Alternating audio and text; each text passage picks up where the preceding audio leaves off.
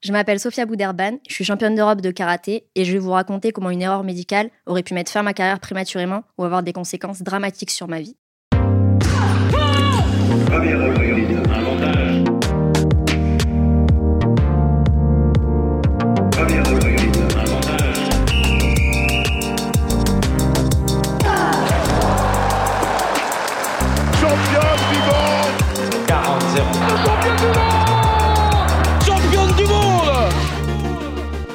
Salut, c'est Cléo et bienvenue sur Championne du Monde, le podcast des femmes qui construisent le sport de demain.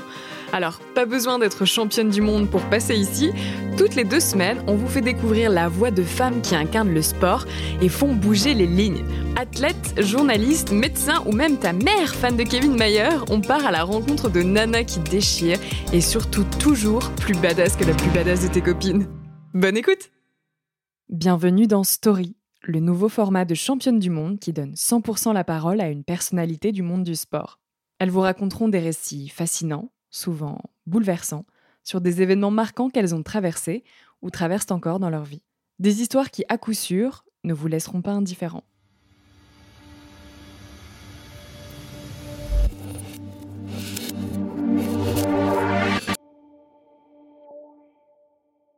Aujourd'hui, vous allez entendre l'histoire de Sofia Bouderban, quintuple championne d'Europe de karaté kumite, qui a vécu un véritable enfer pendant plusieurs années et aurait pu perdre sa jambe, voire la vie, suite à une erreur médicale. J'ai commencé le karaté très tôt, à 3 ans et demi. Euh, j'ai commencé parce que mon frère et ma sœur avaient commencé à en faire dans un petit village, euh, je suis originaire du Var, donc dans un petit village euh, du centre Var.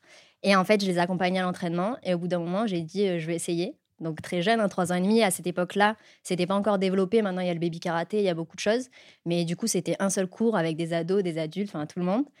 Et euh, j'étais quand même assez sérieuse et disciplinée déjà. Donc l'entraîneur a bien voulu que j'essaie à 3 ans et demi. Et euh, bah, j'ai jamais arrêté. hein. voilà, j'ai continué. J'ai fait championne de, de France à 9 ans. Et j'ai intégré l'équipe de France à 14 ans, donc l'âge minimum euh, pour intégrer le collectif France. J'ai commencé dans le petit club avec euh, toute ma famille, mon frère, ma sœur. Ma petite sœur aussi s'y est mise euh, par la suite. Ma mère en a fait pendant longtemps. Elle a même été ceinture marron. Donc elle a continué un long moment. C'était bah, une activité familiale et ça l'est toujours aujourd'hui. On est tous soudés derrière ça et ils m'ont toujours suivi aussi accompagné sur mes compétitions, même si eux ont arrêté. Quand j'ai commencé à avoir des résultats, donc j'étais déjà championne de France, j'ai voulu un peu bah, augmenter mon niveau et surtout répondre aux contraintes de l'international. Donc je suis allée dans un club, euh, le seul club élite de la région qui était à Marseille. Donc c'était quand même loin puisque moi j'étais euh, à une heure et demie pratiquement, une heure et quart. Donc euh, pratiquement tous les soirs on faisait une heure et demie de route aller, une heure et demie de route retour pour bah, que je puisse aller m'entraîner. Au départ c'était avec mes frères et sœurs, donc toute la famille s'entraînait. Au fur et à mesure bah, ils ont arrêté et euh, il restait plus que moi. Donc ma mère m'emmenait uniquement moi jusqu'à Marseille. Après, j'étais en conduite accompagnée, donc je l'ai aidé à faire les allers-retours en conduisant. Quoique, des fois, j'étais fatiguée quand même parce qu'il était tard. Et, et bon, voilà, j'étais aussi fatiguée de mes journées de cours parce que j'étais pas aménagée. J'ai fait mes études jusqu'à mes euh, 19 ans sans aménagement. Donc, je faisais mes journées de cours 8h, 18h et après, j'allais m'entraîner. Donc, j'ai fait ça pendant des années, de mes euh, 13 à mes 18 ans. Avec le recul, je me suis rendu compte aussi que c'était un peu mon exutoire, puisqu'à la base, j'étais quand même très timide, réservée, même si aujourd'hui, ça peut surprendre quand je le dis. Mais c'était le cas et c'était à travers ça que je m'exprimais. Et aujourd'hui, j'ai conscience à quel point ça m'a aidé à me construire en tant que personne, pas qu'en tant qu'athlète, en tant que personne, en tant que femme. Et, euh, à l'époque, bah, je continuais juste parce que j'aimais ça, par plaisir. Et aussi, j'avais la chance que ma mère euh, bah, accepte de faire ses allers-retours, qu'elle m'accompagne au plus haut niveau. Et, euh, et à la suite de ça, donc j'ai eu des résultats aussi internationaux. Donc à 14 ans, je suis sélectionnée en équipe de France, sans être en pôle, puisqu'il existe des pôles. euh, À l'époque, il existait plusieurs pôles. Il y en avait un à Talence, un à Montpellier. Moi, j'avais pas rejoint euh, de pôle à ce moment-là. Je- J'en avais pas l'envie. Ça marchait bien comme fonctionnais.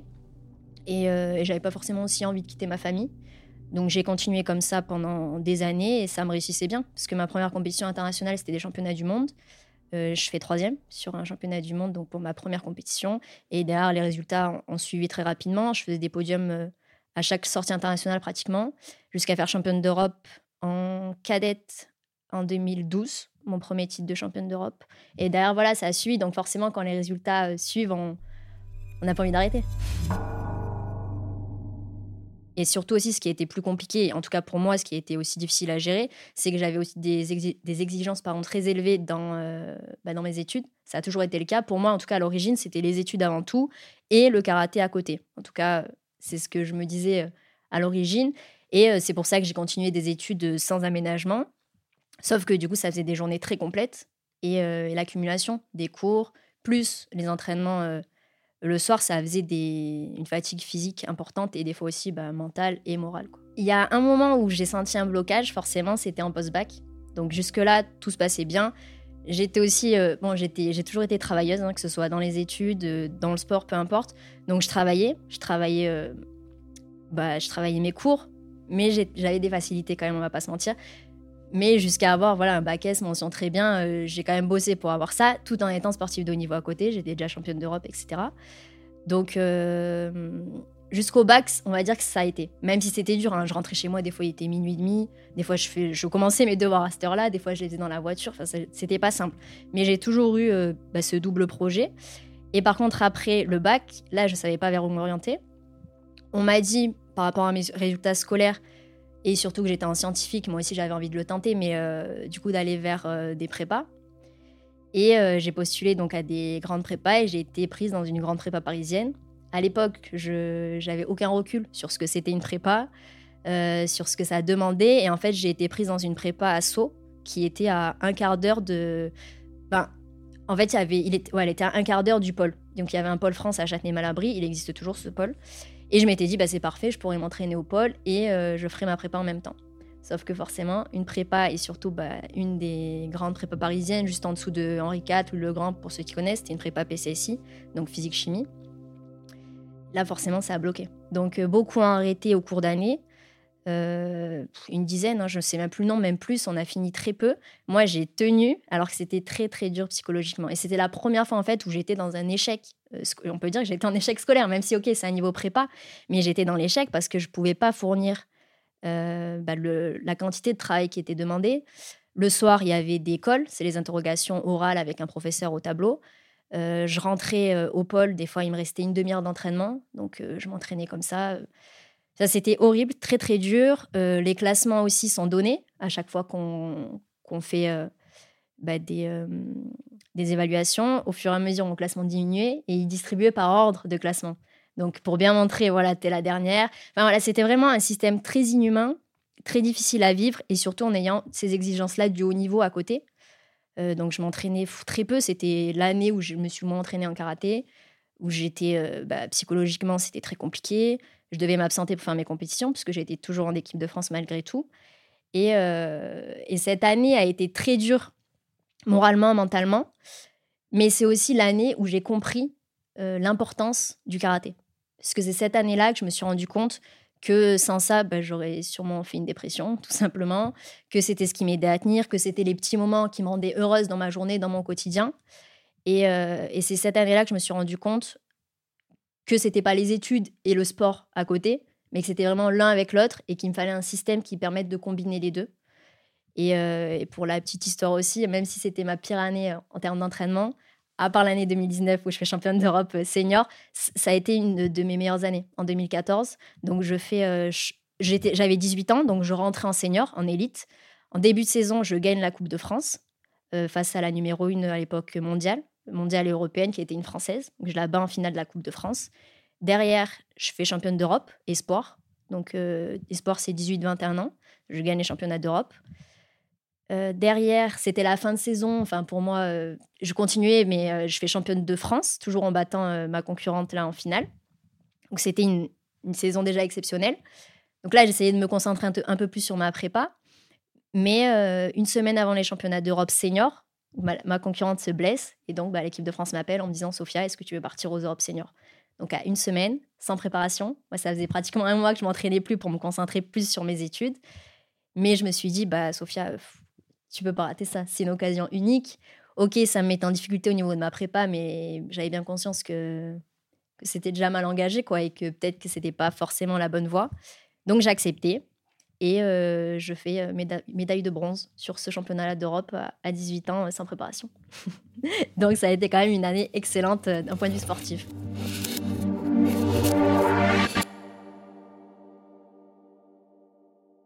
par la suite, donc je me suis rendu compte que c'était oui, c'était pas possible en fait. Donc cette prépa-là, de toute façon, vu les exigences, ne voulait pas me garder sur la deuxième année, ou alors il fallait que j'arrête le karaté et euh, pour ensuite pouvoir prétendre au, concours que cette prépa-là a préparé. voilà, c'est un système quand même très élitiste.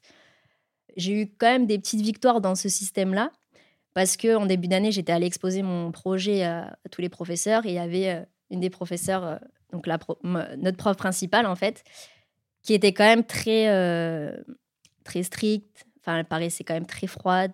Voilà. Et en fait, en fin d'année, je vais la voir avec euh, du coup la, la déléguée de ma classe pour lui dire que j'avais trouvé une nouvelle orientation. Et justement, j'avais été prise à l'INSA, mon école actuelle, donc l'INSA, l'Institut national des sciences appliquées, qui avait une section sportive de haut niveau. Et en fait, c'est euh, grâce à ma prépa que j'ai connu l'INSA. Donc, euh, plusieurs de mes camarades de classe disaient ben, Moi, si j'aurai tel concours, tel concours, ou si j'ai pas telle école, j'irai à l'INSA. En fait, je connaissais pas du tout. Donc, j'étais pas du tout informée aussi euh, ben, sur euh, les écoles d'ingé, sur ce qui était possible. C'est vrai que je venais, moi, pas d'un grand lycée. Hein. je venais du, même du dernier lycée de l'académie, en fait, euh, l'académie Nice. Donc, c'est là que j'ai connu l'INSA. Je me suis renseignée, j'ai su qu'il y avait une section sportive de haut niveau à l'INSA. Et donc là, je me suis dit, mais oui, en fait, c'est ça qu'il me faut. C'est ça qu'il me faut. Il me faut une école où je peux combiner à la fois mes études, des études de haut niveau, puisque l'INSA est une école d'ingé très bien classée en France et à l'international, et euh, la prise en compte du coup de ma carrière sportive, de mes ambitions sportives, parce qu'en fait, je ne suis pas que une étudiante sportive, en fait, c'est les deux ensemble. Et c'est grâce à cette année-là très difficile que je me suis rendu compte de l'importance, même si je le savais, mais ça m'a, je pense, ouvert les yeux sur ce qui était essentiel pour moi, ce dont j'avais besoin pour être heureuse et la place en fait qu'occupait euh, le karaté dans ma vie. Une place en fait beaucoup plus importante que ce que je lui accordais jusque-là sûrement. En tout cas, c'était le, point de, de blocage que j'ai ressenti à ce moment-là en prépa puisque c'était pas possible. Finalement, en fait, c'était le système qui me correspondait pas, tout simplement. Et, euh, et, du coup, pour en revenir à cette prof principale, quand on est allé lui annoncer que j'étais prise à l'INSA, elle, elle m'a prise dans ses bras et elle a eu l'arme à l'œil en me disant félicitations. Donc pour moi, je m'étais dit, bah, Sophia, tu as une petite victoire parce que tu as réussi à, sortir une petite humanité dans cette personne et dans ce système élitiste qui est euh, ben, très euh, déshumanisé et très euh, dur psychologiquement. Donc c'est comme ça que je me suis rendu compte de, oui, de l'importance d'avoir un double projet qui comprend les deux. Alors, je me suis sentie hyper performante en 2014, cette année-là où je me révèle en fait en senior, même si j'étais un peu un, un espoir qu'on attendait, parce que j'avais des perfs très régulières euh, chez les jeunes. En senior, je sais qu'on m'attendait, donc j'ai été à la hauteur de, bah, ces attentes-là. Derrière, ça a suivi, hein, parce que 2015, je fais de nouveau championne d'Europe espoir, 18-21 ans. 2016, de nouveau championne d'Europe espoir. Aujourd'hui, c'est encore un record, un record euh, européen de faire euh, triple championne d'Europe et sport d'affilée. Personne n'a égalé ce record-là. Donc oui, j'ai été je ne sais pas si j'ai été de plus en plus performante. En tout cas, j'ai gardé ce niveau de performance très élevé pendant très longtemps et j'ai en fait pas eu de creux. Il n'y a pas eu de moment réel de creux, à part justement en 2016. Je m'étais faite une subluxation de l'épaule. Bon, je sais plus exactement, mais j'avais la touche de piano là, donc il y avait un souci acromio-claviculaire, je sais plus. Mais en gros, j'avais eu l'épaule dans une écharpe pendant euh, le mois précédent, je crois, les championnats d'Europe. Je l'ai enlevé de l'écharpe. Euh, une semaine avant, je crois. Et du coup, je combattais au championnat d'Europe avec un bras ballon, un bras que je ne pouvais pas utiliser. Et je fais champion d'Europe comme ça en 2016. Donc, euh, ouais, c'est aussi une de mes forces. C'était mon, enfin, ça a toujours été mon mental. Et sauf que pendant tout ce temps, en fait, depuis, euh, ça faisait même plusieurs années déjà, je souffrais de la hanche depuis. Euh, je pense que c'était depuis 2014-2013. J'avais donc une pathologie à la hanche qui était difficile à diagnostiquer, en tout cas qui était méconnue à l'époque. Euh, donc j'avais un conflit de hanche, c'est une, une morpho un peu spécifique qui fait que le fémur vient taper sur la hanche, ou alors il peut y avoir une petite bosse au niveau du fémur qui vient taper sur la hanche. Et du coup, quand on va dans les grandes amplitudes, ça vient ronger un peu l'articulation et du coup faire euh, bah, de la perte de cartilage et de l'arthrose précoce. Mais euh, donc les diagnostics de conflit de hanche n'étaient pas encore au top à ce moment-là et donc ça a mis du temps à être trouvé. Donc en 2016, on savait que j'avais ça. Sauf que c'était euh, déjà un point de douleur horrible, à tel point, par exemple, qu'entre mes tours, donc euh, les qualifications le matin et ma finale, je marchais plus, littéralement, tellement la douleur était importante. Et à chaque fois, il y avait un énorme travail bah, d'échauffement pour pouvoir refaire une paire derrière et refaire le dernier combat. Mais c'était déjà invivable, sauf que j'étais performante. Donc c'est pour ça que j'ai rien fait avant. 2016, c'était la fin de mes années espoir. Donc j'avais été espoir euh, donc de, bah, jusqu'à mes 21 ans. Donc je rentrais vraiment dans l'élite, dans le senior, même si j'en avais déjà fait euh, avant, comme je l'ai dit. Je performais aussi déjà à l'international, puisqu'on a des, euh, parcours, ça s'appelle des premières ligues. C'est comme des Coupes du Monde. Et j'avais déjà plusieurs médailles en première ligue. J'ai fait une finale à l'Open de Paris. Enfin, j'avais, j'avais plusieurs médailles internationales en senior, mais je m'étais dit, bon, c'est le moment, parce que là, déjà, tu souffres. Et, si tu veux derrière poursuivre ta carrière, il va falloir faire quelque chose. Donc, je me fait opérer en mai, euh, mai 2016, de la hanche. Donc euh, j'ai eu une euh, résection du fémur et j'ai eu une greffe de cartilage. Puisqu'en fait c'était tellement important déjà les lésions que j'avais qu'il fallait faire une greffe. Puisque j'avais une zone complètement morte sur la tête du fémur et c'est ça qui me créait mes douleurs. Parce que dès que j'appuyais sur cette zone, en fait ça me faisait des, bah, des décharges insupportables dans toute la jambe. Donc, donc j'ai été performante et c'est ça qui a été le premier coup d'arrêt malgré le fait que j'étais performante en ayant toutes ces douleurs. Après mon opération, donc je suis le protocole forcément de, bah, de convalescence déjà, de guérison, puisque ça concerne les os, donc c'est un peu long. C'est trois mois, donc euh, bon, pendant ce temps-là, je, prenais mon mal en patience. J'avais aussi mes études à côté, donc euh, d'où l'importance, en tout cas pour moi, ça l'a été de double projet qui me, bah, qui m'a aidé, euh, oui, soit à me concentrer sur autre chose quand j'avais plus trop envie de penser au karaté, ou soit à m'évader un peu par moment. Donc euh, j'ai suivi le protocole, j'ai fait des séjours de rééducation à Cabreton, enfin au CERS de Saint-Raph aussi, comme je suis originaire du Var, c'était proche de chez moi, donc j'ai aussi utilisé euh, bah, ce centre-là de rééducation. On m'avait annoncé six mois, euh, je me rappelle, pour un retour à peu près, et j'ai mis un an, un an à revenir, et au bout d'un an, en juin du coup 2017, je décide de faire une compétition, alors que J'étais pas du tout encore au top, mais je me suis dit, je peux pas faire une saison entière blanche parce que nous, les saisons, c'est de septembre à juillet. L'été, des fois, il y a des compétitions l'été, euh, rarement, mais du coup, septembre à juillet, je m'étais dit, non, juin, je peux pas laisser passer la dernière compétition. J'ai pas envie de faire saison blanche, donc je fais cette compétition-là. C'était une compétition internationale. Donc, c'était une première ligue, mais série A. Donc, série A, c'est les compétitions que tout le monde peut faire, mais ça reste à un niveau international. Et je gagne cette compétition euh, pour ma reprise internationale après un an d'arrêt. Donc c'était pour moi une, euh, bah, une grande satisfaction, un gros, oui, un retour important après déjà une période de convalescence qui avait été longue, beaucoup plus longue que prévu, qui n'était pas déjà euh, planifiée, puisque moi je n'avais pas du tout planifié quand je me faisais opérer de rester out pendant un an, puisque comme je l'ai dit, j'étais performante et moi je pensais juste bah, ne plus avoir mal et revenir vite. Donc en 2007, je reprends. En 2018, je suis de nouveau sélectionnée en équipe de France pour faire les championnats d'Europe par équipe. Et par la suite, donc euh, accessoirement, les douleurs sont revenues très vite après cette première opération. Donc c'était, euh, on peut dire que l'opération a été un succès parce qu'en soi, les suites se sont plutôt bien passées. Il n'y a pas eu de problème au niveau de la greffe, mais en fait, bah, mon articulation a continué à s'user. C'était une, une technique qui permettait pas, en fait, au final, de reprendre le karaté, en tout cas à haut niveau.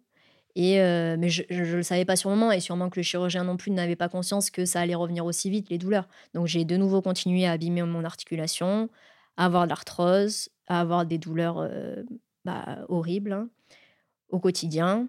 Euh, pour juste voilà pour vous donner une idée quand j'allais faire du coup des examens parce que j'avais beaucoup quand même j'avais un suivi je faisais des infiltrations régulières pour bah, diminuer un peu cette douleur même si les infiltrations ça marche un temps et sur la fin ça ne marchait plus du tout et quand j'allais euh, faire des infiltrations avec des radiologues qui ne me connaissaient pas, quand ils regardaient la hanche pour infiltrer, il y en a qui prenaient peur, qui regardaient l'imagerie euh, d'un air bizarre. Et moi, je leur disais, oui, vous inquiétez pas. En fait, ça n'avait même plus la forme d'un fémur, euh, ce qu'ils regardaient à l'image. Enfin, oui, ça faisait très peur. Donc, moi, je devais rassurer les radiologues pour leur dire, non, mais je sais, vous inquiétez pas, on fait l'infiltration et je repars. voilà. Donc, c'était assez, assez spécial, très, très dur psychologiquement aussi. Mais encore une fois, j'étais performante. Donc, entre-temps, mon sport est devenu olympique. Euh, pour euh, donc 2020 qui est devenu 2021 à cause du Covid. Donc forcément, je m'inscrivais dans cette euh, course olympique, hein, logiquement. En 2019, j'ai une sélection cette fois-ci en individuel, en senior, et je fais championne d'Europe. Pour la petite anecdote, c'était celle qui m'avait battue au premier tour quand j'avais fait mes premiers championnats d'Europe du coup à 18 ans en 2014. Elle m'avait battue au premier tour, mais comme elle était allée en finale, j'avais été repêchée et j'avais donc combattu tous mes, tous mes repêchages pour finalement être troisième. Parce qu'en en karaté, il y a ce système-là quand on perd face à une finaliste. Et donc, j'ai repris cette même concurrente qui est une, voilà, une concurrente euh, très forte dans ma catégorie et je la bats en demi-finale de ces championnats d'Europe. Et en finale, euh, je bats aussi une, euh, voilà, une des meilleures de la KT. Donc, je fais vraiment un gros championnat d'Europe. Mais avec du recul, je le fais sur une jambe. Honnêtement, j'étais peut-être à 60% physiquement, mais j'étais à 200% mentalement. Mais j'étais extrêmement limitée dans, dans, ce que je faisais. Après, il y avait un atout, il y avait quand même un côté positif, c'est que ça me faisait être ultra efficace. Je ne pouvais pas me permettre de, de faire des, des, choses qui servent à rien, parce que déjà, ça me faisait souffrir. Et en plus, derrière, je pouvais pas. Je, j'avais des capacités, mais c'était beaucoup du mental, dans le mental que je puisais. Et j'étais quand même limitée. Donc, euh, je fais championne d'Europe en ayant beaucoup de plaisir à performer, mais en souffrant énormément au final.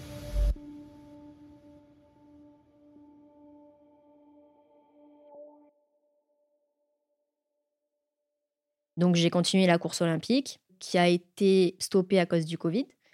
Donc en 2000, 2020, bah, j'étais sélectionnée pour faire les championnats d'Europe euh, qui n'ont jamais eu lieu puisque a commencé le Covid. Donc après, bon voilà, on connaît tous hein, le confinement. Et euh, pour nous, les qualifications au jeu ont repris en avril 2021, donc c'était très tardif et c'était juste avant en fait ben, l'échéance. Sauf que moi, en mars 2021, sur un stage équipe de France, je fais une commotion cérébrale, donc je prends un mauvais coup à l'entraînement. Euh, je m'en rends pas compte tout de suite, c'est ça aussi qui a été compliqué, c'est que c'était arrivé le soir, oui, sur un entraînement combat. J'ai très mal dormi, etc. Le lendemain matin, on avait un entraînement euh, en autonomie avec les filles, donc je sentais me sentais pas très bien j'avais la tête qui tournait donc j'ai dit non je, je, pose comme ça je suis mieux ce soir parce que c'était bah, que de l'affrontement quoi. Et en fait euh, le soir après avoir fait tout l'entraînement de la veille quand même hein, le soir j'ai commencé à avoir bah, l'envie de vomir à l'échauffement. J'étais pas bien euh, j'étais blanche. Après j'ai eu des symptômes très bizarres les yeux qui ont commencé à, se fermer tout seul très fortement des maux de tête. Et en fait le kiné qui m'avait vu la veille avait compris enfin il a compris il m'a dit euh, bah t'as dormi t'as réussi à faire la sieste j'avais pas réussi à dormir et donc, on a compris que c'était une commotion. Je suis allée à l'hôpital et j'ai d'ailleurs eu tout le suivi euh, ma commotion parce qu'il y a un protocole spécifique à suivre parce que les commotions, ça peut avoir des conséquences très graves. Enfin, j'ai suivi. En tout cas, du mieux que j'ai pu parce que la semaine d'après, j'avais quand même mes partiels. Et normalement, c'est une semaine de repos physique et intellectuel pendant une semaine. Donc, je suis quand même allée faire mes partiels, en tout cas ceux que j'étais obligée de faire parce que sinon, ça me faisait retardé d'un an, en fait, repasser les. Et c'était pas possible. Déjà que j'avais, euh, des fois, à cause de mes absences sportives, je devais reporter des partiels. J'ai dit, bon, j'y vais. Et je me rappelle qu'un partiel, j'ai dit, bon, là, tu fais le max parce que tu peux pas réfléchir longtemps. Donc, j'ai fait le max. Il y avait deux heures de partiel. J'ai fait une heure. Au bout d'une heure, je suis sortie. J'ai dit, bon, si tu as bien fait, euh, tu as dit, c'est, voilà, c'est validé. Et je me suis, je m'étais mise sur un banc. Et à la fin, il y en a qui sont sortis de l'amphi qui m'ont dit Sophia, ça va, euh, j'étais vraiment pas bien. Je, je, me suis même pas rendu compte que j'avais passé une heure sur ce banc et ils m'ont ramené chez moi. Enfin voilà, donc j'ai quand même fait. Euh, bah, j'ai continué mes, bah, mes cours et, euh, et là à côté, mais niveau récupération, ça a été très compliqué. Donc j'ai pas pu reprendre la compétition de qualification au jeu. Derrière, j'ai pas pu faire le championnat d'Europe et du coup, le parcours olympique arrêté là pour moi. Et c'est là que je me suis dit bon, bah, Sophia il va falloir s'occuper de cette hanche parce que là, ça fait longtemps que ça dure et au quotidien, c'est plus vivable parce que des actions au quotidien, je pouvais plus faire mes lacets. Euh, des fois, m'habiller, c'était compliqué. Enfin, c'était vraiment, c'était devenu, euh, oui, horrible et j'avais, euh, ouais, j'avais plus, j'avais plus aucune activité en dehors du karaté. Je, je faisais en sorte de maintenir mon intégrité physique que pour la performance, mais c'est pas c'est pas possible. Et surtout, euh, bah, j'avais 25 ans, donc à 25 ans, on peut pas se dire on vit comme ça. Donc j'ai décidé de refaire une nouvelle opération de la hanche en juin 2021. Et cette fois-ci, la seule opération qui me permettait à la fois bah, de vivre tranquillement et potentiellement, en tout cas c'était l'objectif de reprendre le karaté, c'était la prothèse de hanche. La deuxième opération de la hanche, on m'avait de nouveau annoncé six mois.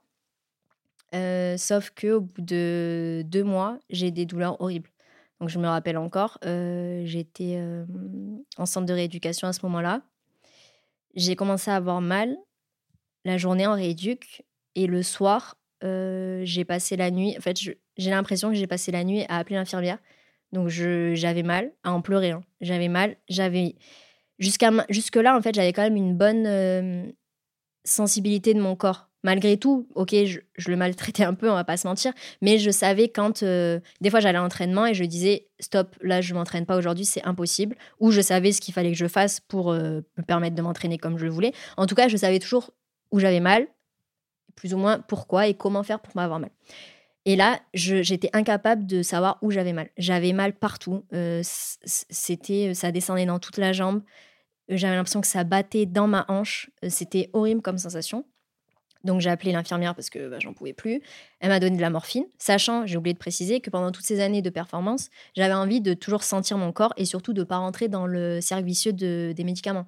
Donc à part les infiltrations, je ne prenais rien. Rien du tout. Euh, il m'est arrivé rarement de prendre peut-être un anti-inf ou quoi avant une compétition, mais euh, c'était très rare et je ne voulais pas du tout prendre de médicaments pour sentir mon corps. Et donc, pendant euh, cette crise de douleur en centre de rééducation, l'infirmière est revenue me donner de la morphine plusieurs fois dans la nuit parce qu'en fait, la douleur ne passait pas. Donc, je- j'en pleurais et, et ça ne passait pas. Le lendemain matin, j'étais incapable de poser mon pied au sol, donc je ne pouvais plus marcher concrètement. Quand je suis allée voir les kinés, euh, bah, ils n'ont pas compris. Ils, ont vraiment pris peur en me voyant. hein. Donc, euh, donc ça a commencé comme ça. Ça a duré euh, des jours. En fait, bah, presque l'intégralité de mon séjour de réduc. Je crois qu'il me restait deux semaines.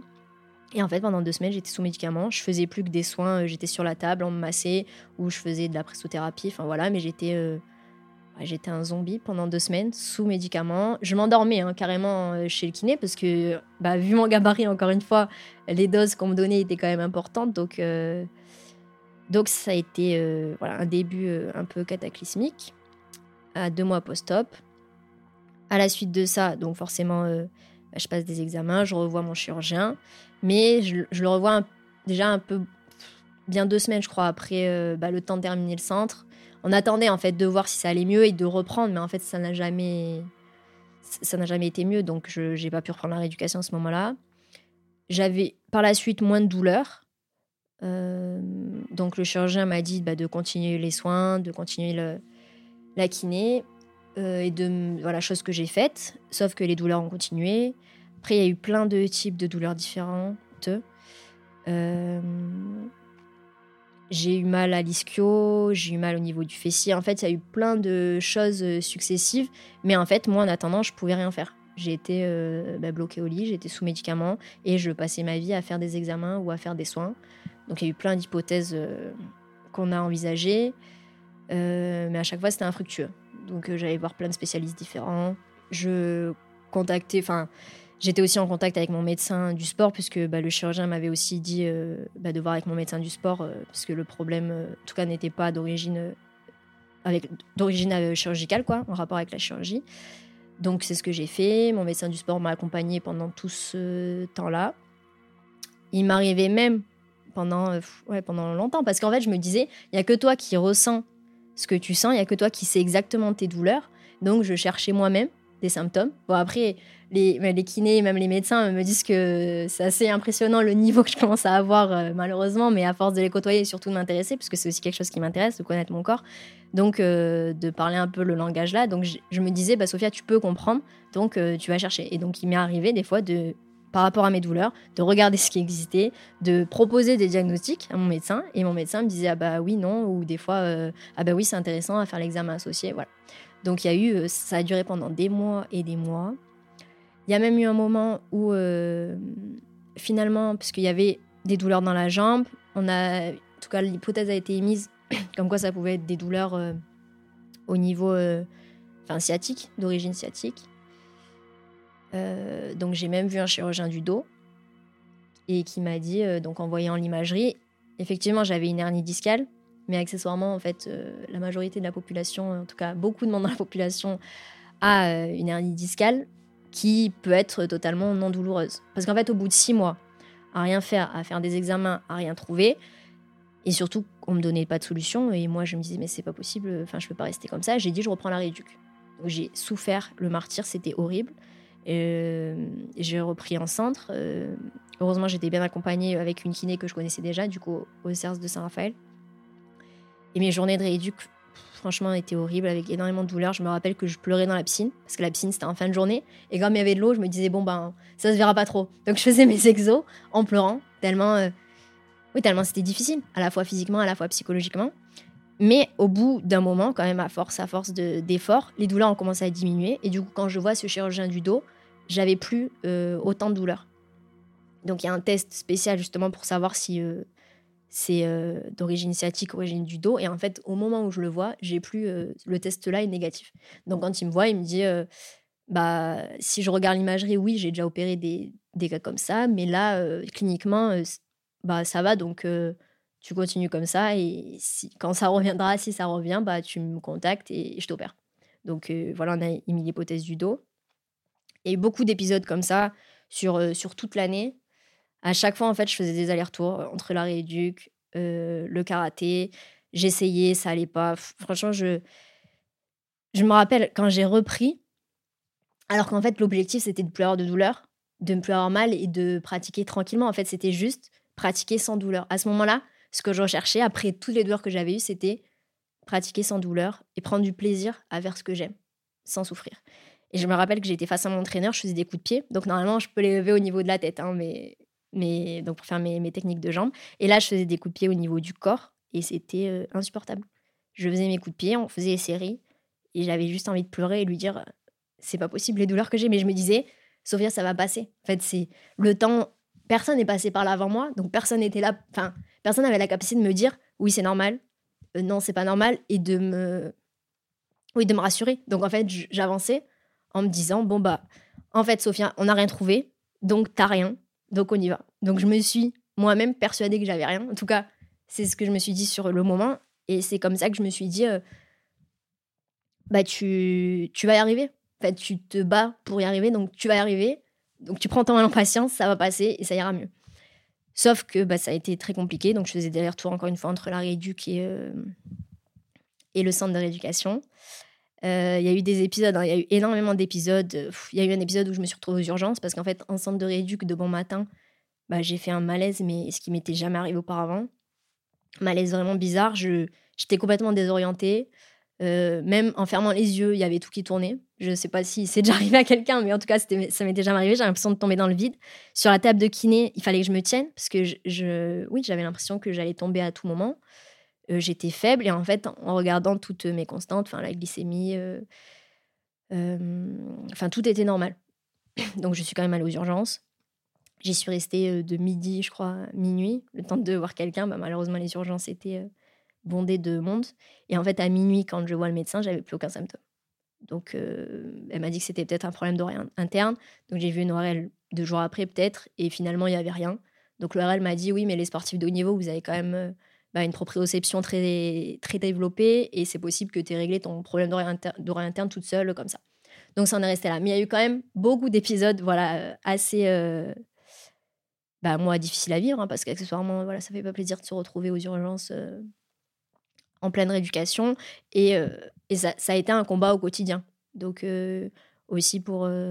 Bah, même, même avec les médecins au final parce que bah, j'avais pas l'impression d'être écoutée il y a même des médecins qui ont fini, même à plusieurs reprises, hein, par me suggérer que c'était dans ma tête. Parce que bah, rien, on, trouvait rien. Euh, la prothèse allait bien. Enfin, en tout cas, c'est ce qu'on me disait. Donc, euh, ça a été très dur pour moi.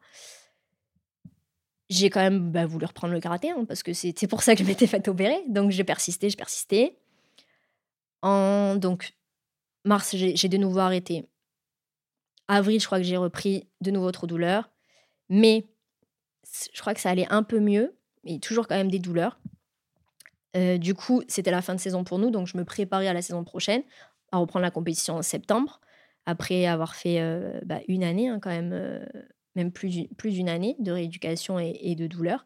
Et en fait, en juillet, j'ai une crise de douleur chez mon prépa physique, mais vraiment à ne plus pouvoir rien faire du tout. Et euh, bon, j'avais vu énormément de spécialistes différents, dans plein de spécialités différentes.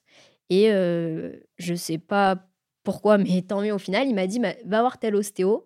Euh, je le connais bien, je moi je l'avais pas testé cet ostéo-là. Il m'a dit peut-être qu'il pourra t'aider parce que là c'est vrai que enfin, c'est quand même des douleurs très vives que tu as. Enfin, c'est étrange. Donc, je vais voir cet ostéo. Et dans la salle d'attente de l'ostéo, je rencontre un radiologue avec qui il travaillait radiologue euh, bah, réputé à, Lyon, du coup, puisque c'était à Lyon, et surtout euh, très sympa. I'm Sandra, and I'm just the professional your small business was looking for. But you didn't hire me because you didn't use LinkedIn jobs. LinkedIn has professionals you can't find anywhere else, including those who aren't actively looking for a new job but might be open to the perfect role, like me. In a given month, over 70% of LinkedIn users don't visit other leading job sites. So if you're not looking on LinkedIn, you'll miss out on great candidates like Sandra. Start hiring professionals like a professional. Post your free job on linkedin.com/people today. qui a écouté. euh, bah voilà, il nous a, il nous a euh, donc l'ostéo nous a euh, présenté. On a commencé à discuter. Je lui ai raconté un peu mon parcours et euh, il m'a dit c'est quand même bizarre. viens demain, je te fais une écho. Voilà, donc un radiologue euh, que je rencontre par hasard dans une salle d'attente. Le lendemain, il me fait une écho et il voit un épanchement. Donc dans l'articulation, ça veut dire du liquide. Donc bah, ça veut dire qu'il y a une inflammation, donc un problème. Et il me dit, mais c'est bizarre, enfin, à l'écho, j'arrive pas à voir euh, d'où vient le problème, donc reviens euh, le lendemain ou sur le lendemain, euh, je te fais un, sca- un, un scanner. Oui, un scanner. Et donc au scanner, moi je me dis, purée, il va trouver un truc. là, je me suis dit, c'est du musculaire, quelque chose. Et donc je fais mon scanner. Et en revenant, enfin, il vient avec une euh, tête, je m'en souviendrai toute ma vie, et il me dit, euh, il y a un décèlement de la prothèse, il faut réopérer. Et donc, en fait, un décèlement, qu'est-ce que ça veut dire? Ça veut dire que la prothèse ne tenait plus à mon os. Euh, concrètement, j'avais donc la prothèse, elle a deux parties. Il y a la partie dans le fémur, c'est la tige, et il y a la partie dans la hanche, ça s'appelle la cupule. Et la cupule, c'est là où s'articule la fausse tête de fémur, donc qui est en titane. Et en fait, cette cupule, donc qui était dans la hanche, était dans le vide à hauteur de 50%. Donc 50% de la superficie de la prothèse dans la hanche était dans le vide. Il y avait plus d'os autour. L'os avait été totalement rongé. Et, euh, en fait, le radiologue, il, m'a dit, mais là, ça va. J'étais juste assise sur une table. La veille, je faisais des sauts sur une jambe. Euh, la semaine précédente, peut-être, je faisais du karaté. Donc, juste ça, il m'a dit, ça va les douleurs? Parce que c'était déjà dans... Enfin, l'imagerie était euh, hallucinante. Et moi, j'avais repris le karaté comme ça. Euh, je faisais ma prépa physique comme ça, alors qu'en fait, la prothèse bah, pouvait partir à, tout moment, parce qu'elle tenait même plus. Donc, j'avais la chance que mon os était dans une, euh, excellente euh, bah, qualité... euh, oui, qualité, avait une bonne densité et du coup, ça permettait quand même de maintenir l'articulation et de tenir cette prothèse qui était en fait dans le vide à moitié.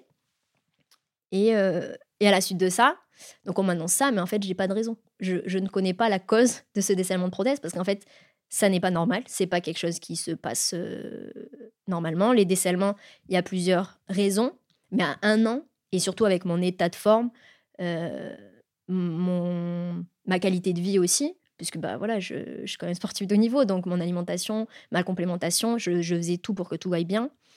Euh, mon âge et mon poids. En fait, tout ça, c'était des facteurs favorables à la pose d'une prothèse et au fait que je puisse reprendre le sport derrière. Et donc, j'apprends ça brutalement en juillet, alors que moi, je comptais reprendre la compétition en septembre. Donc là, forcément, je contacte mon chirurgien qui me dit euh, bah, ne pas comprendre non plus, qui comprend pas la cause. Et euh, donc, une des hypothèses, ça serait euh, une infection. Donc, je fais une ponction pour voir s'il y avait une bactérie. Sauf que les résultats de la ponction, ça arrive un mois après. Le temps de, de faire toutes les cultures, et il y a des cultures longues. Donc, en fait, pendant un mois, je sais juste que j'ai une prothèse qui tient pas, qu'il faut que je me fasse réopérer, et j'ai plus au- aucune, euh, plus aucun horizon. Puisque moi, j'avais fait ça pour reprendre euh, bah, mon sport, pour reprendre le haut niveau. Et en fait, on m'annonce un an après, après avoir souffert, euh, bah, oui, après avoir eu des souffrances horribles, plus que ce que je souffre auparavant. En fait, c'est ça qui est, qui est difficile et qui est le plus paradoxal, c'est que je m'étais fait opérer pour ne plus souffrir. Et je souffre d'autant plus, tout ça pour revenir à la case départ, voire pire, un an après. Et donc, au bout de un mois, donc d'attente interminable, on voit enfin qu'il y avait effectivement une bactérie. Et, euh, et donc, c'était une infection. Donc, j'avais une infection depuis plus d'un an, puisqu'en fait, j'ai eu mal dès deux mois post-op. Donc, c'était une infection euh, nosocomiale. C'était une infection que j'ai eue euh, bah, pendant l'opération, ou en tout cas à la clinique. Donc, ça datait bien du tout début. Et, et donc, c'est trouvé par hasard un an après. Voilà. Donc, quand on découvre euh, la raison donc, de, du décèlement de la prothèse, bah, forcément, je le savais déjà, mais il fallait faire une reprise chirurgicale. Donc, j'avais déjà eu contact avec un autre chirurgien. Enfin, voilà, durant l'année où, j'avais cherché par moi-même hein, beaucoup de, de solutions, de pistes, en fait, pour, euh, pour faire cesser mes douleurs. J'avais été mise en contact avec un autre chirurgien qui s'avérait être, en fait, le collègue de mon chirurgien. Et euh, donc, quand je revois mon chirurgien, il me propose euh, une nouvelle opération, de fixer la date, etc. Et euh, bah, donc, moi, je lui dis que c'est hors de question, que je lui faisais plus confiance et, euh, que j'allais être opérée par son collègue. Au final, donc son collègue me, suggère une opération, enfin en tout cas il m'appelle pour m'expliquer l'opération peut-être une semaine après et j'ai bien fait finalement de changer de chirurgien parce que le premier chirurgien me proposait une opération très traumatisante pour mon corps et notamment couper beaucoup de muscles, couper le fémur, enfin des choses qui m'auraient complètement empêché de reprendre le sport tout court et, le sport à haut niveau, hein, a fortiori. Et, et c'était quand même l'objectif principal. C'était l'objectif euh, premier de cette opération de prothèse de hanche à 25 ans, je le rappelle, parce que sinon j'avais une autre option. C'était déjà, ça a été un long processus hein, d'accepter le fait de mettre une prothèse et euh, de le faire aussitôt. Mais je m'étais dit, Sophia, t'es jeune, tu souffres. Est-ce que c'est la solution, c'est de tout arrêter, d'arrêter ce que t'aimes et de te faire opérer? De toute façon, la prothèse, tu vas l'avoir puisque hanche est dans un état catastrophique. Donc de te faire opérer, euh, je sais pas, des années après ou peut-être à 35, allez, 40 ans grand max en ayant tiré, mais en souffrant pendant tout ce temps et en faisant pas ce que t'aimes. Donc j'en suis arrivée à la conclusion. Après, chacun, c'est des choix. hein. Mais je me suis dit, non, il faut que tu profites. En fait, il faut que tu profites de ne pas souffrir tout simplement déjà, parce que c'est pas possible, et euh, de faire ce que t'aimes. Donc c'est de faire du karaté, de faire du haut niveau, et de pouvoir le faire en étant pleinement épanoui, en ne souffrant plus. Parce que finalement, c'était euh, éphémère. C'était des joies, mais c'était toujours éphémère parce que bah, je souffrais tellement que, que je profitais pas pleinement. Et donc l'objectif, c'était quand même ça. Et l'opération qu'il me proposait, en fait, m'enlevait complètement mes chances de reprendre euh, bah, mon sport à haut niveau. Donc le nouveau chirurgien me repropose en fait exactement la même opération, de ne pas toucher à mon fémur parce que le fémur était euh, en bon état en fait au final, et de euh, donc faire un nettoyage parce que c'était vraiment... euh, en lisant le compte rendu d'opération, je me suis un peu intéressée, mais ça fait peur. Donc c'était dans un état vraiment catastrophique. Donc proposer un nettoyage, aller enlever du coup les l'os, les parties d'os qui étaient infectées par cette bactérie, parce qu'en fait le risque c'est que ça se propage et oui que ça atteigne du coup bah, le reste de la prothèse, ma jambe, voilà. Donc déjà accessoirement j'ai eu un peu de chance, mais au final je crois pas que c'est que de la chance. Et c'est aussi le fait que bah, je prenne soin malgré tout de moi, de mon corps, de ma santé, et, euh, et ça aurait pu être bien pire. Donc cette infection aurait pu devenir une infection généralisée parce qu'avoir une infection de cette ampleur pendant si longtemps dans mon corps, euh, c'était, ça aurait pu être catastrophique réellement. J'aurais pu perdre ma jambe euh, ou pire. Donc ce qu'il me proposait, c'était de faire une greffe osseuse, de changer la cupule, donc la partie qui avait été en contact avec cette bactérie et où bah, mon os avait été rongé, et d'associer un gros traitement antibiotique pendant six mois, un traitement lourd, mais euh, en tout cas, ça réduisait euh, fortement les risques de propagation de l'infection, en tout cas sur le reste de la prothèse. Parce que dès qu'il y a un matériel prothétique, il y a le risque que la bactérie soit présente sur l'ensemble du matériel. Donc c'était ça le risque. Mais déjà, le risque d'infection en France, c'est 0,5%. Donc c'est déjà un risque infime. Donc le risque qu'après la nouvelle opération et le traitement antibio, j'ai encore l'infection et que du coup il faille réopérer en faisant l'opération, l'autre opération en fait, pour enlever aussi euh, la tige dans le fémur, c'était une chance infime. Mais c'était quand même euh, voilà une petite probabilité. Mais je me suis dit, de toute façon, Sophia, t'es là aujourd'hui, euh, t'as pas le choix, donc tu tentes. Si ça se passe bien, bah, tu pourras peut-être reprendre le karaté avec beaucoup d'efforts parce que on parlait plus de ça, hein, on va être honnête. on- Là, on parlait juste de, oui, de ma santé, de, de pouvoir remarcher, d'avoir une hanche qui fonctionne. Enfin, on était là. hein. Mais moi, dans ma tête, c'est peut-être le seul moment où j'ai réellement douté du fait de revenir parce que même avec la prothèse, alors qu'on me disait, euh, il y en a beaucoup que ça surprenait, hein, même des médecins, quand j'allais faire tous mes tests et tout pendant, pendant cette année-là, qui me disaient, euh, bah là, vous arrêtez le karaté. euh, voilà, j'ai- moi, je disais non et je vais reprendre un haut niveau. Je le savais, je le voulais et je savais que j'allais mettre tout en œuvre pour, euh, pour y arriver. Donc, je me suis dit, Sophia, tu te laisses cette petite chance-là, même si elle était infime. Donc, bon, je fais cette nouvelle opération. Euh, ça a été très dur, hein, les suites. En tout cas, les suites directes en post-op. Parce que Donc déjà, l'opération avait été conséquente, j'avais perdu pas mal de sang, donc moi j'étais anémie, hein, donc je suis restée à l'hôpital plus de 10 jours. Il y avait aussi le traitement d'intraveineuse, pour commencer, antibiotiques, traitement que j'ai très mal supporté, donc j'ai eu voilà, des nausées, des vomissements, enfin les suites ont été assez chaotiques, j'avais forcément des douleurs, même si je supporte plutôt bien la douleur, parce que pour la petite anecdote, la première nuit, on m'avait mis donc la transfusion avec la morphine. Et, euh, et en fait, le lendemain matin, ils se sont rendus compte que ça coulait pas. Donc en fait, la première nuit post-op, j'avais eu zéro médicament. voilà, toute la nuit, j'étais restée comme ça. Mais encore une fois, enfin, aujourd'hui, j'en ai conscience que c'est pas. Enfin, j'ai une grosse euh, résistance à la douleur et, je, m'en étonne encore. Hein. Mais bon, voilà, donc j'ai quand même eu des suites compliquées, beaucoup de douleurs.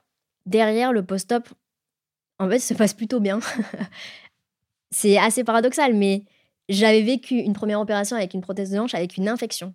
Et en fait, là, j'avais bah, une prothèse de hanche, ok, avec euh, bon, une reprise de prothèse de hanche, avec quand même des complications, puisqu'il y avait euh, bah, cette histoire de, greffe osseuse et euh, tout le traitement en plus antibiotique. Mais en fait, j'avais une suite normale de prothèse de hanche au final.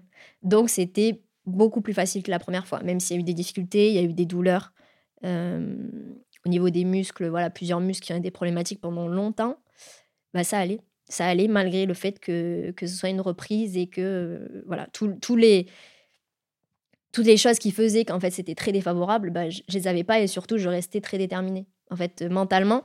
Et ce que m'a prouvé aussi cette année-là, même si ça a été dur, hein, parce que ça a été finalement une longue introspection, à la fois la première année de douleur et la seconde, parce qu'en fait ça, de nouveau, euh, était une année entière.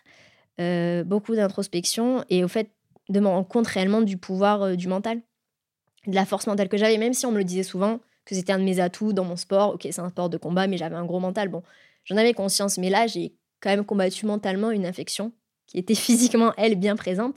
Et parce que j'en avais décidé ainsi, j'ai repris le karaté malgré ça. Et donc, je me suis dit, même si il t'arrive tout ça, tu vas y arriver, Sophia, parce que tu as ce truc et cette détermination que qu'on peut pas t'enlever. Donc, ok, statistiquement, là, tu, tu défies, tu défies tout. Personne ne l'a fait avant toi, mais euh, bah, qu'est-ce qui t'en empêche? En fait, il y a que toi.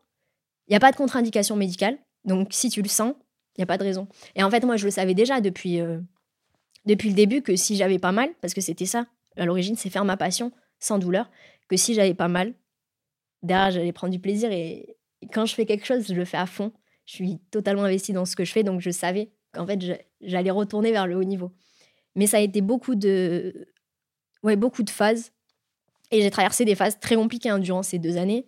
Comme je disais, ça a été de l'introspection, donc aussi beaucoup de réflexion sur moi-même, sur euh, bah, ce, qui me, poussait à faire ça, en réalité, ce que, j'aimais dans ça.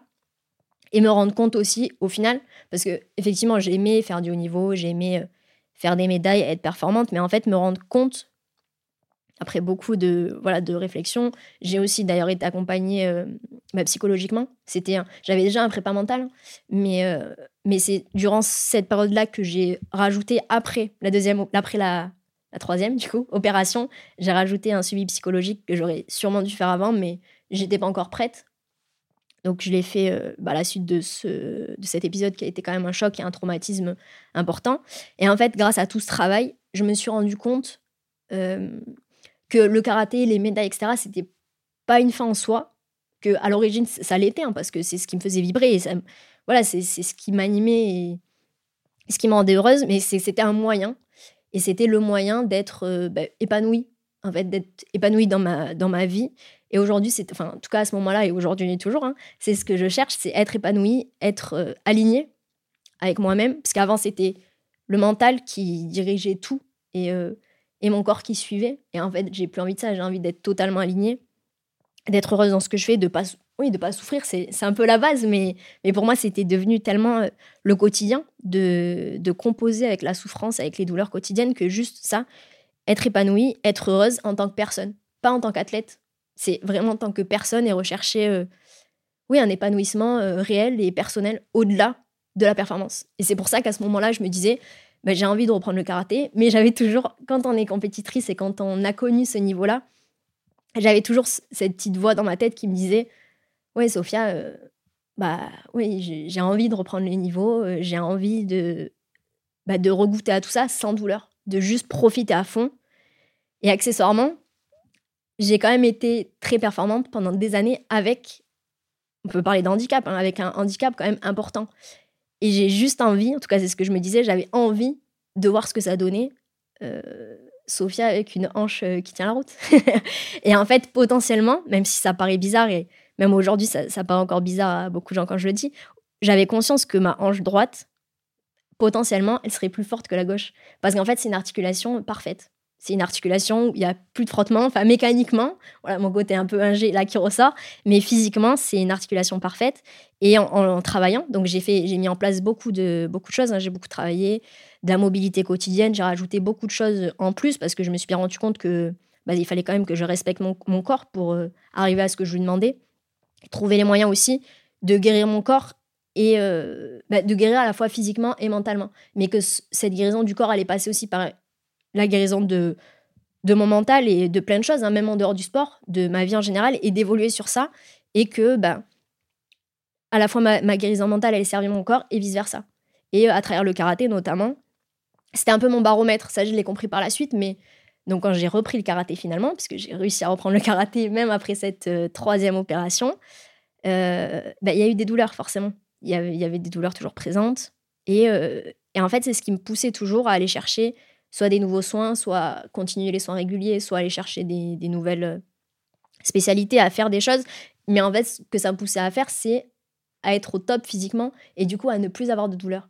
Donc dans cette recherche de reprise du karaté, je cherchais aussi juste à guérir. Et aujourd'hui, je sais que si j'avais pas eu cette ambition de reprendre le karaté, peut-être que physiquement, je serais jamais arrivée à ce niveau-là euh, bah, d'intégrité physique et de santé, tout simplement parce que j'ai cherché à tout mettre en place pour arriver à ça. Mais euh, donc ça a été un, long processus. Juin 2023, je reprends, peut-être un peu avant, mai juin, enfin voilà par là. Euh, je me laisse tout l'été de prépa après la reprise de, saison, de la saison pardon, en septembre, c'était encore trop tôt. J'avais encore des douleurs. Et, euh, finalement, bah, il y avait quand même les compétitions qui reprenaient. Moi, j'avais cette ambition, toujours, hein, forcément. Et à l'entraînement, c'était de mieux en mieux. J'avais de, voilà, vraiment de bonnes sensations. j'avais dû, par contre, pendant ces deux années, mettre un peu de côté, malheureusement, mon parcours scolaire. J'ai continué hein, à distance, mais je pouvais plus être à Lyon, donc je pouvais plus euh, bah, faire, ma enfin, faire euh, mes cours euh, et ma rééducation en même temps. Donc, bah, accessoirement, la première année, je, souffrais la plupart du temps. J'étais voilà, alité, enfin voilà, très souvent, donc je pouvais pas aller en cours. Donc, j'ai quand même fait mes cours à distance. Et donc, en septembre, j'ai repris mes cours pour ma dernière année, après deux années un peu compliqué. Et donc, j'ai repris en présentiel. Donc, en septembre, je reprends les cours en présentiel. Donc, je faisais euh, mon début de semaine à Lyon et la fin de semaine à Évry. Donc, je montais euh, sur Paris pour m'entraîner. Euh, donc, c'était pas une quantité d'entraînement, on va dire, folle, mais je continuais mes soins à côté jusqu'à la reprise.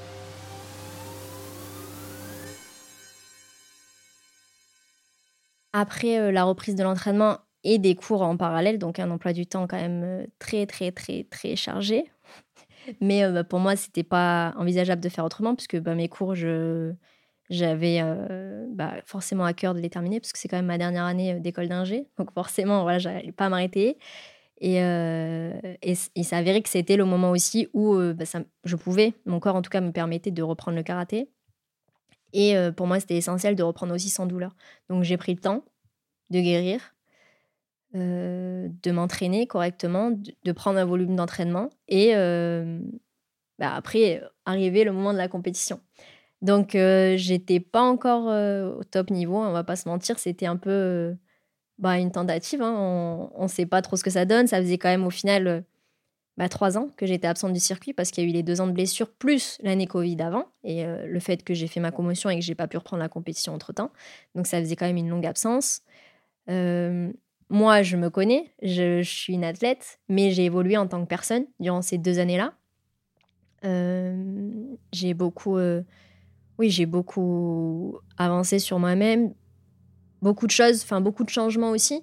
Et du coup, aborder euh, une compétition, c'était un peu, j'abordais de manière inédite. Même si depuis mon plus jeune âge, je faisais de la compétition, même si depuis mes 14 ans, je fais des compétitions internationales, c'était la première fois que, euh, que je faisais une compétition en me disant Sophia Thier, ça fait deux ans que tu galères, ça fait deux ans que tu attends ce moment, et ce moment, il est là. Il, il arrive, euh, là il est dans trois semaines, là il est dans deux semaines. Euh, c'était une, une, charge émotionnelle énorme.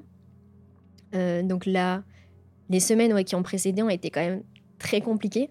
Mais en fait, c'était c'était même pas de la pression, c'était vraiment de l'émotion Des fois, donc, j'étais euh, heureuse, émue de me dire euh, Sophia, tu y es, tu vas le faire, ça y est, c'est là. Des fois, malheureusement, bah, ça me rappelait aussi tout ce que j'avais vécu.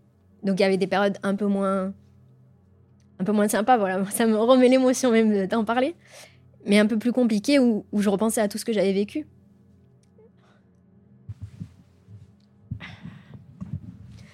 Donc il y avait énormément d'émotions, mais aussi beaucoup de fierté euh, d'en être arrivé là et de me dire, Sophia, tu vas le faire. En fait, j'étais. Euh, je ne saurais même pas expliquer réellement, mais. Donc voilà, il y a eu énormément de, choses qui sont passées les semaines précédant cette compétition. Donc je reprends à la Coupe de France, euh, une compétition donc d'un niveau, d'un niveau national, dans ma catégorie de poids. et en fait, c'était même pas de la pression, c'était vraiment juste de l'émotion. c'est la première fois de ma vie qu'avant de monter sur tatami, j'avais envie de pleurer. Enfin, c'était quelque chose d'extrêmement fort à vivre. Il y avait aussi mon, entraîneur à côté de moi. Euh, donc mon entraîneur qui c'est le même hein, depuis, euh, qui m'a connu avant la prothèse, avant euh, toutes ces, avec qui je fais championne d'Europe, puisqu'il m'a accompagné aussi sur, bah, sur le, parcours qui a préparé ces championnats d'Europe. Euh, et, lui aussi, il était ému en fait d'être juste là et de se dire je, vais m'asseoir sur la chaise et coacher Sophia. Enfin, c'était quelque chose quand même d'assez fort à vivre. Et, euh, et malheureusement, j'ai pas su gérer ça. C'est trop plein d'émotions. J'étais pleine de bonne volonté. Mais c'est vrai que quand euh, on a tout ça en tête, quand on prépare une compétition, c'est pas les, bah, malheureusement les meilleures, les meilleures conditions. Mais en tout cas, c'était les phases que j'ai traversées. Et il n'y a pas beaucoup de monde qui ont aussi vécu tout ce que j'ai vécu, donc euh, bah, je sais pas si c'est des phases normales ou pas, mais en tout cas, c'est comme ça que je l'ai vécu. Et, euh, sur le jour J, donc même s'il y avait toute cette envie, toute cette, euh, oui, toute cette joie d'être là, bah, j'ai pas réussi à être lucide, j'ai pas réussi à, avoir un karaté bah, quand même efficace. Et malheureusement, donc je perds, je crois que c'était le second tour. C'était il n'y a pas si longtemps, mais du coup, je me rappelle même plus. Oui, je crois que c'était. Je perds au deuxième combat sur un, sur un score très serré. Euh, enfin, voilà, je, je perds par ma faute, hein, clairement, parce que c'est moi qui n'ai pas. qui pas réussi à gérer tout ça. Mais avec le recul, enfin voilà, ce que je peux m'en vouloir, c'est juste que. En plus, je m'étais dit, durant ces deux années, d'accepter. En fait, ça a été un long travail aussi sur accepter ce qui m'est arrivé, accepter les, sentiments qui pouvaient, euh, les, émotions et les sentiments qui pouvaient me traverser, les phases où j'étais moins bien, les accepter et ne pas euh, et ne pas m'en vouloir, en fait d'être moins bien des fois par moment. Euh, accepter aussi les phases où mon corps allait moins bien, parce qu'il y a eu beaucoup de phases où bah, il y avait deux trois douleurs qui traînaient, etc. Et c'était bah, avancer avec mon corps et pas contre lui, parce qu'en fait ça faisait des années qu'en plus de, combattre mes adversaires, je combattais mon corps parce que je lui demandais l'impossible. Lui, bien sûr, il. Bah, bien sûr, je sais pas si c'est logique, mais en tout cas, il obéissait. Et, euh, mon mental était tellement fort qu'il obéissait, mais j'avais plus envie de ça. Et donc, euh, je m'étais dit d'accepter toutes les phases où j'allais moins bien. Et donc, en amont de, de cette compétition de reprise, j'ai aussi accepté d'aller moins bien. Et je me suis pas battue contre ces émotions, je les ai laissées. Donc, comme je l'ai dit, des fois, je repensais à ce qui m'est arrivé, c'était dur. Mais je me disais, bah, c'est pas grave, enfin voilà. Après, en approchant de la compétition, j'avais conscience que c'était quand même un peu plus problématique de bah, d'être encore un peu dans, cette phase-là et, pas au top.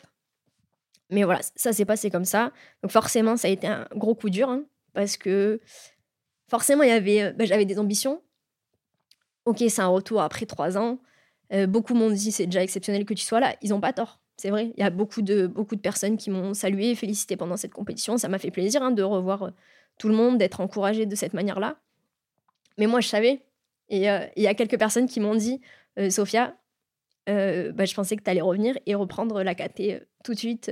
voilà, reprendre bah, la place de numéro une dans la catégorie.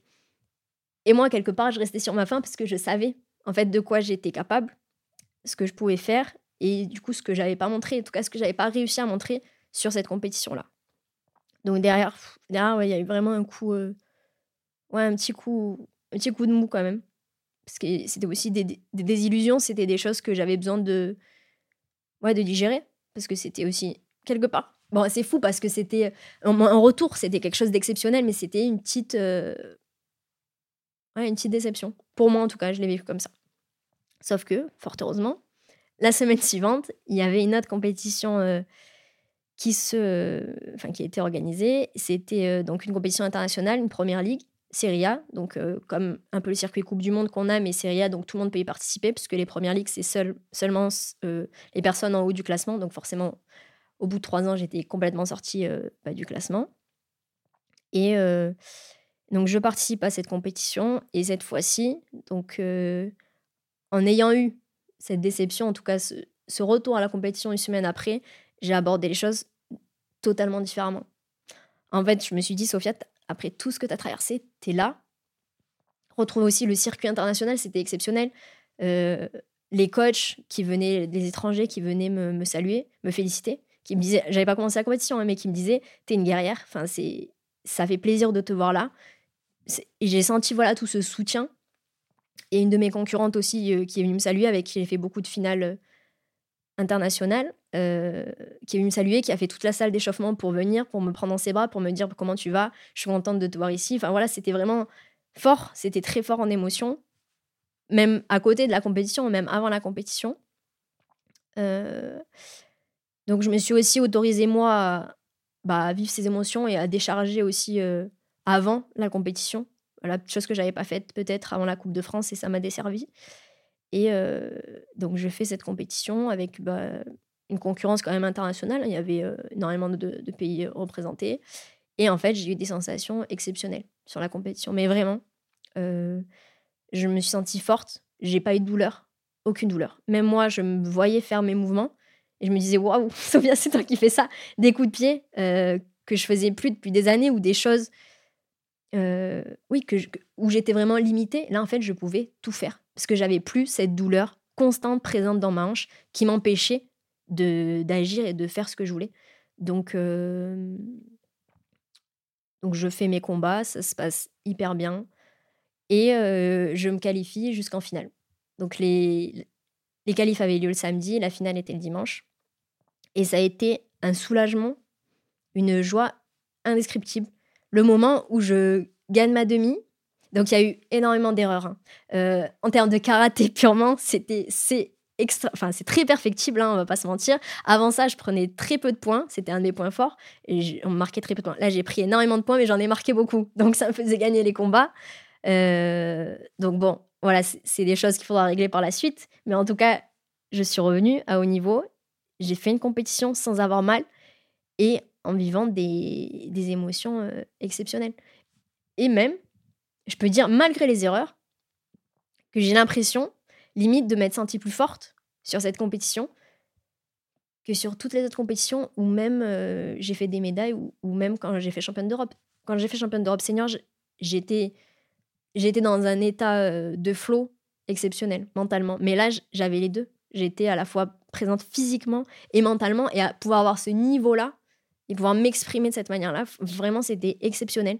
Donc, ça a été un, soulagement et l'aboutissement, en fait, un peu aussi la fin de, bah, de tout ce que j'avais vécu. Enfin, vraiment clôturer cette, euh, cette période compliquée et, euh, et en faire une nouvelle. Parce qu'en fait, ça faisait des années que je faisais avec mon mental et avec un corps qui n'allait pas bien jusqu'à ce point de rupture qui a été la prothèse. Et après, il y a eu tout ce travail un peu bah, pour défaire malheureusement tout ce que bah, tout ce que j'avais fait à mon corps parce que bah, y a eu des compensations, il y a eu beaucoup de choses. Donc maintenant j'en ai conscience que en fait ça a été beaucoup plus grave que juste une prothèse et juste des souffrances à l'anse, tout ce que j'ai j'ai fait subir à mon corps. Mais du coup, j'ai réussi, je suis encore dedans parce que ça va être un travail à continuer euh, sur des années, sûrement sur même toute ma vie. Mais euh, donc j'ai réussi à, à remonter un peu ça, à travailler aussi sur moi mentalement en parallèle pour arriver à m'exprimer pleinement euh, physiquement. Donc je, fais cette, donc je termine cette compétition-là, je fais deuxième.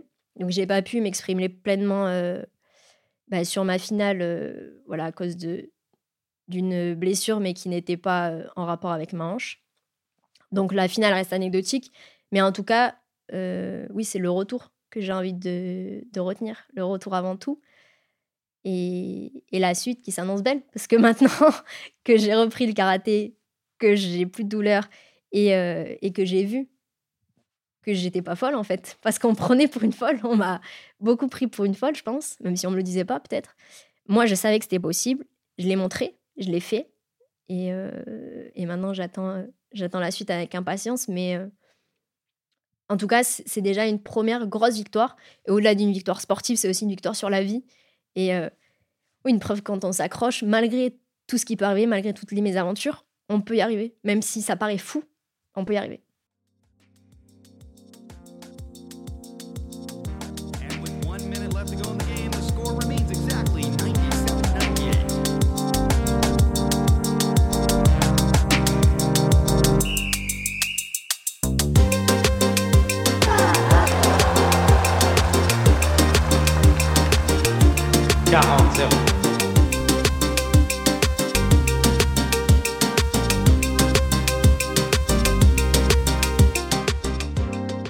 Cet épisode vous a plu, n'hésitez pas à vous abonner à Championne du Monde sur les plateformes d'écoute et à nous laisser commentaires et étoiles sur Apple Podcast.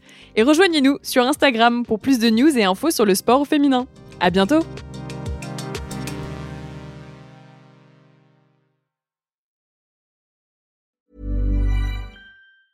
Mom deserves the best, and there's no better place to shop for Mother's Day than Whole Foods Market. They're your destination for unbeatable savings, from premium gifts to show-stopping flowers and irresistible desserts. Start by saving 33% with Prime on all body care and candles. Then get a 15-stem bunch of tulips for just $9.99 each with Prime. Round out Mom's menu with festive rosé, irresistible berry chantilly cake, and more special treats. Come celebrate Mother's Day at Whole Foods Market.